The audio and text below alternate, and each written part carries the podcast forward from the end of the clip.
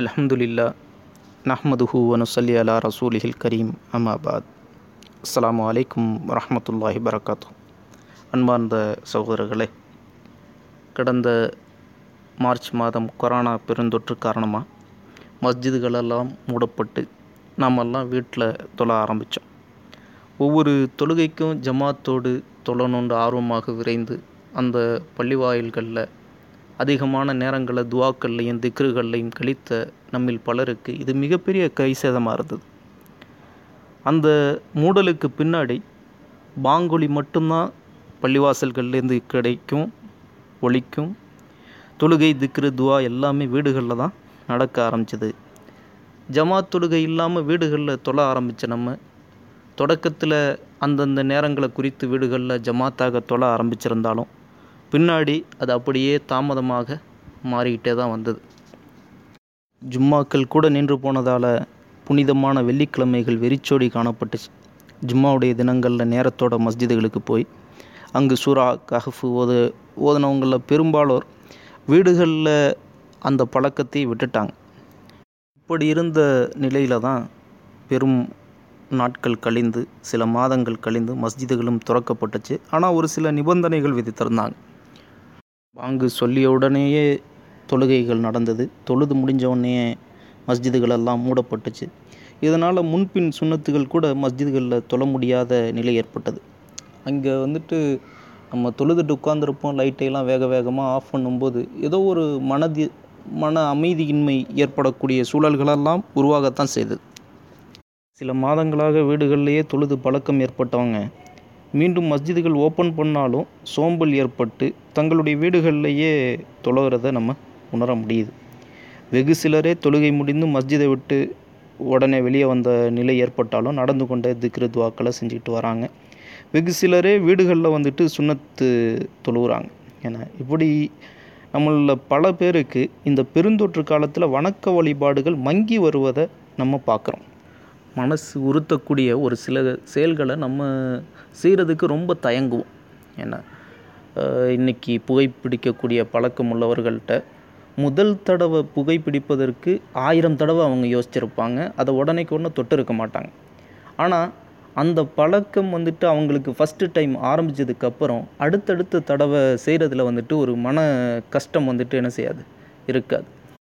அதே போல் பள்ளிவாசல்களில் நம்ம தொழுகிறதை தவிர்க்கிறது வந்துட்டு நமக்கு ஒரு மிகப்பெரிய கஷ்டத்தை ஏற்படுத்தியிருந்தாலும் அது ஒரு 6-7 மாதம் நமக்கு பழகினதுனால இன்றைக்கி பள்ளிவாசல்கள் திறந்தும் வீடுகளில் தொழுகிறது நமக்கு ஒரு சுமையாக அல்லது ஒரு பாவமாக கருதாமல் நம்ம ஏதோ ஒரு காரணங்களை கொண்டு அதை ஜஸ்டிஃபை பண்ணிக்கிட்டே வரும். நான் ஏற்கனவே சொன்ன மாதிரி அவர் உடனேக்கொன்று லைட் ஆஃப் பண்ணுறாரு, அதில் வந்துட்டு என்னடா வெளியே எந்திரிச்சு போன்னு சொல்கிற மாதிரி இருக்குது, சுன்னத் தொழ முடியலை.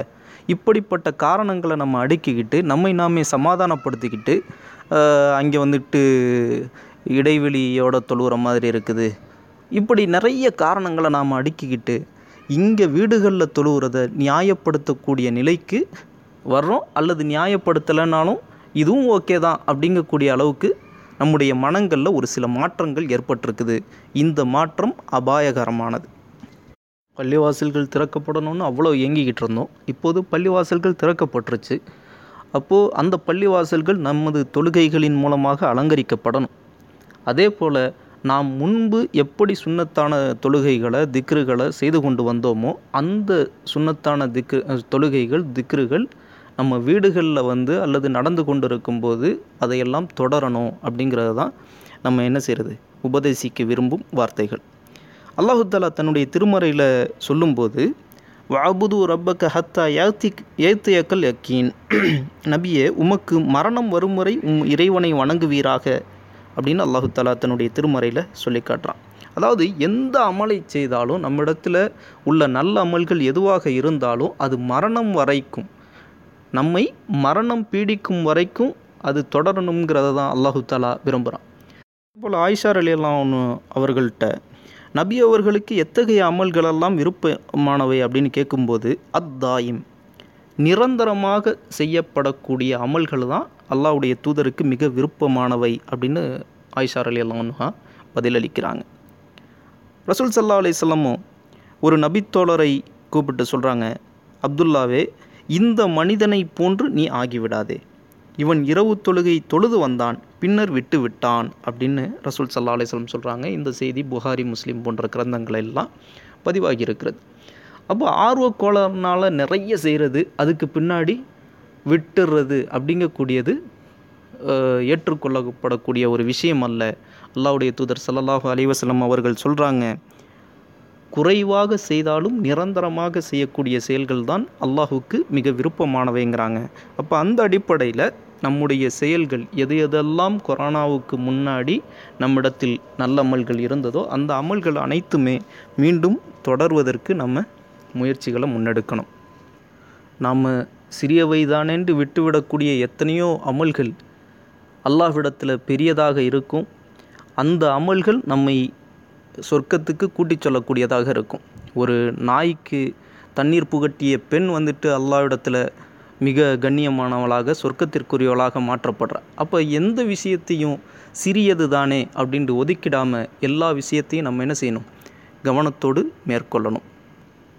அல்லாஹ்வுடைய தூதர் இரவு நேரங்களில் நின்று வணங்கினதை பற்றி நம்ம அறிவோம். முகீரா ரலியல்லாஹு அறிவிக்கிறாங்க, சில சமயம் ரசூல் ஸல்லல்லாஹு அலைஹி வஸல்லம் இரவு நின்று வணங்குவாங்க, அவங்களுடைய கால்களெல்லாம் வீங்கும் அளவிற்கு வணங்குவாங்க. அப்போது அவர்களிடத்தில் இது குறித்து கேட்கும்போது ரசூல் ஸல்லல்லாஹு அலைஹி வஸல்லம் சொல்கிறாங்க, நான் அல்லாஹ்வுக்கு நன்றியுள்ள அடியானாக இருக்க வேண்டாமா அப்படின்னு கேட்குறாங்க. அப்போ நமக்கு கொடுக்கப்பட்ட இந்த வாழ்க்கையில் எவ்வளோ நியமத்துகள் கொடுக்கப்பட்டிருக்குது, அதுக்கு வாழ்நாள் பூரா நாம் தொழுதாலும் அது ஈடாகாது. அப்படிப்பட்ட சூழ்நிலையில் ஏதோ ஒரு குறைந்தபட்ச நேரத்தையாவது ஒதுக்கி நம்முடைய உபரியான ஃபர்லான வணக்கங்கள் போக நஃபீலான சுன்னத்தான வணக்கங்களில் அதிகம் கவனம் செலுத்தணும் அப்படிங்கக்கூடியதை நம்ம கேட்டுக்கிறோம். அல்லாஹுடைய தூதர் ஸல்லல்லாஹு அலைஹி வஸல்லம் அவர்கள் சொல்லும்போது, யார் இரவிலும் பகலிலும் 12 ரக்காத்துகள் சுன்னத் தொழுகின்றாரோ அவருக்காக சுவனத்தில் ஒரு வீடு கட்டப்படுகின்றது அப்படின்னு சொல்கிறாங்க. இதை நம்ம சுன்னா அல் ரவாத்திப் அப்படின்னு சொல்லுவோம், சுன்னத்தை முஅக்கதா, விரும்பத்தக்க சுன்னத் அப்படின்னும் சொல்லுவாங்க. அப்போ இப்படிப்பட்ட 12 ரக்காத்து எக்ஸ்ட்ரா தொழுகிறதுல நமக்கு எவ்வளவு சிரமங்கள் இருந்துட முடியும்.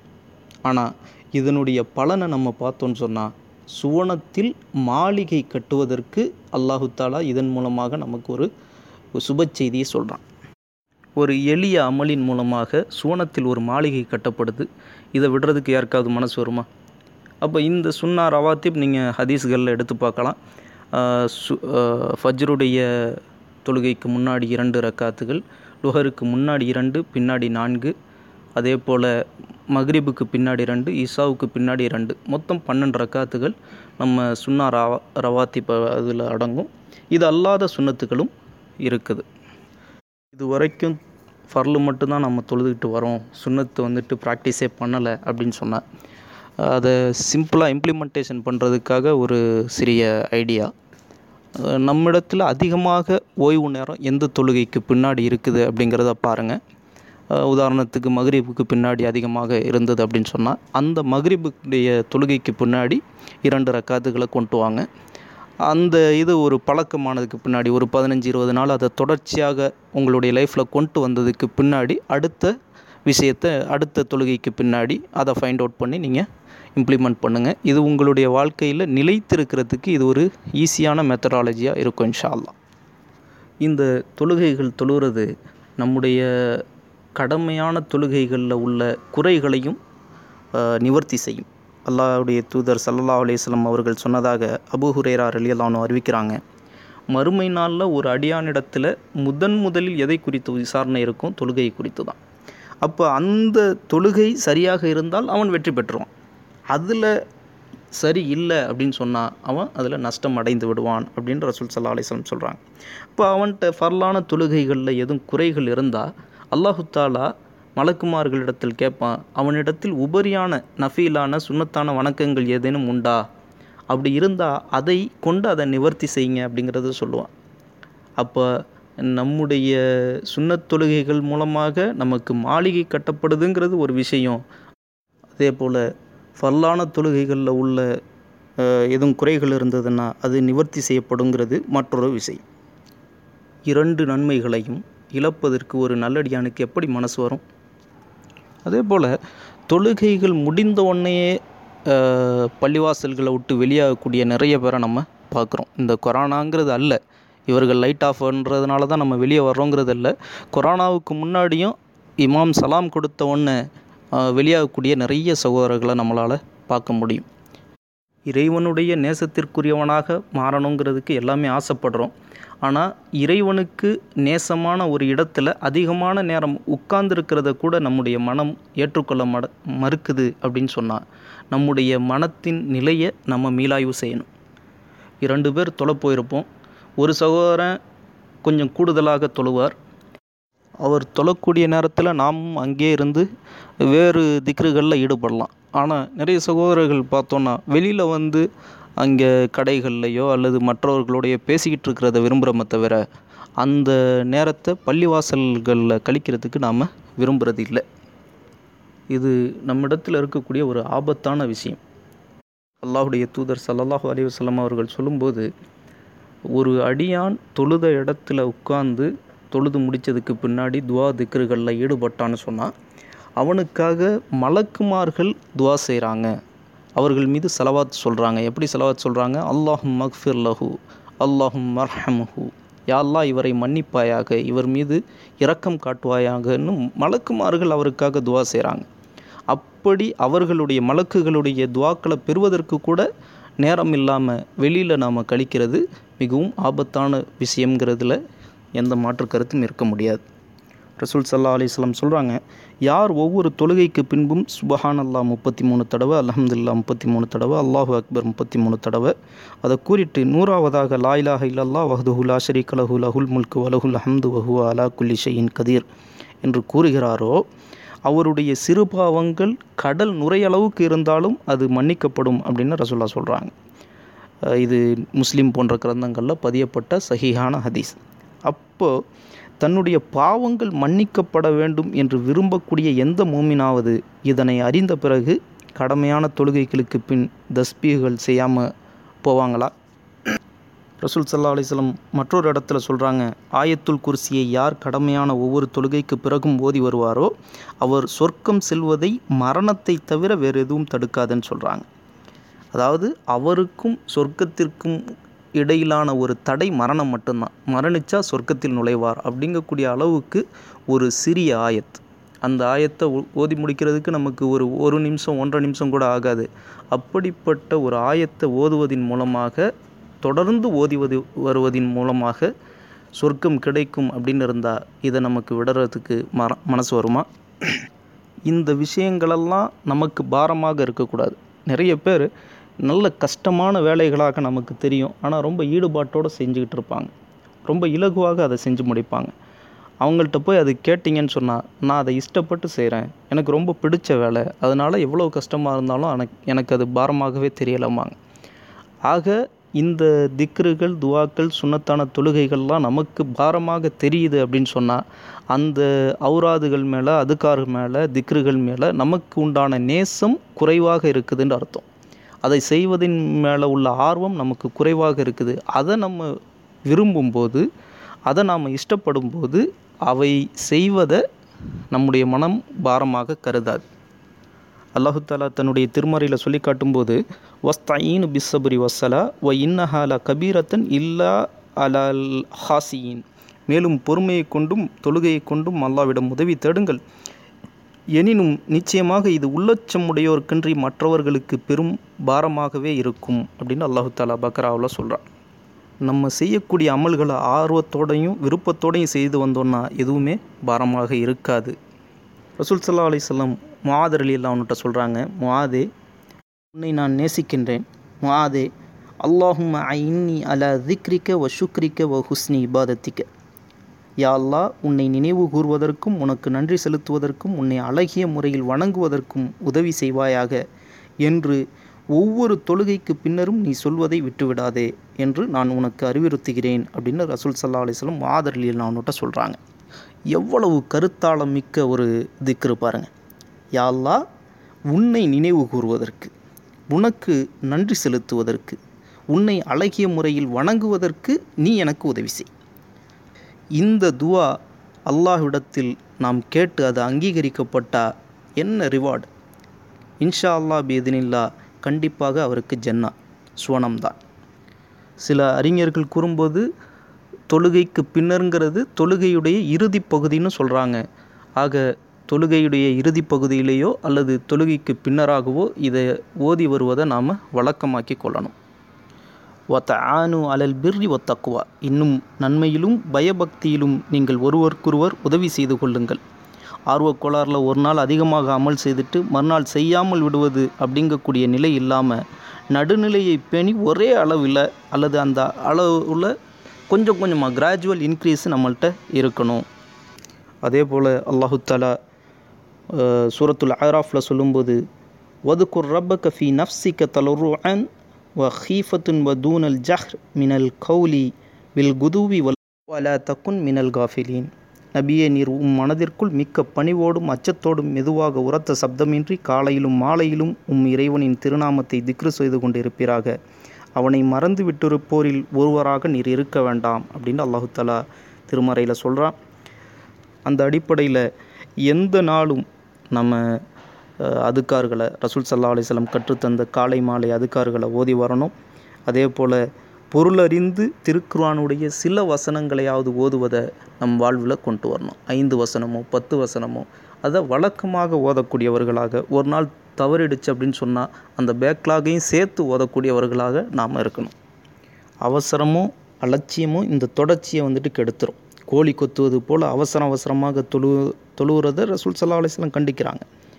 அல்லாஹு தஆலா தன்னுடைய திருமறையில் சொல்லும்போது ஃபவைலுல் லில் முஸல்லீன் அல்லதீன ஹும் அன் ஸலாத்திஹிம் சாஹூன், இன்னும் தொழுகையாளிகளுக்கு கேடுதான், அவர்கள் எத்தகையோர் என்றால் தம் தொழுகையில் பாரமுகமாகவும் அசிரத்தகையாகவும் இருப்போர் அப்படின்னு அல்லாஹு தஆலா சொல்லி காட்டுறான். அப்போது மிகுந்த கவனத்தோடையும் நிதானமாகவும் செய்து வரணும்.